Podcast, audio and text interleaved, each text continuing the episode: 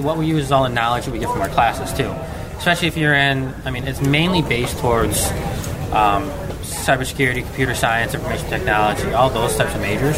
Sure. But everyone still can come to the event anyways and learn for everyone. Um, but in classes, like I'm taking a Unix class currently, and it's all about Linux terminal, how to use Linux commands, everything like that. And you can either use them here, or you can use them in the class, but you're not really using them too much. But then when you come to here, you're actually using them in a practical environment. Like we have to set up a web server, get a router set up, try to protect everything, and then red team comes in and breaks